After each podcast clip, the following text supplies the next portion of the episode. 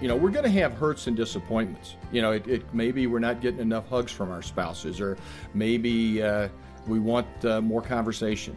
Dr. Randy Schroeder on Focus on the Family Minute. For again, 25 years, I was a seminary professor. I remember a seminarian in my class. We were going to talk about, uh, uh, you know, how do you handle those hurts and disappointments? And he raised his hand. You know, again, married 25 years, and he said, Dr. Schroeder, he said, my wife and I have never had a disagreement.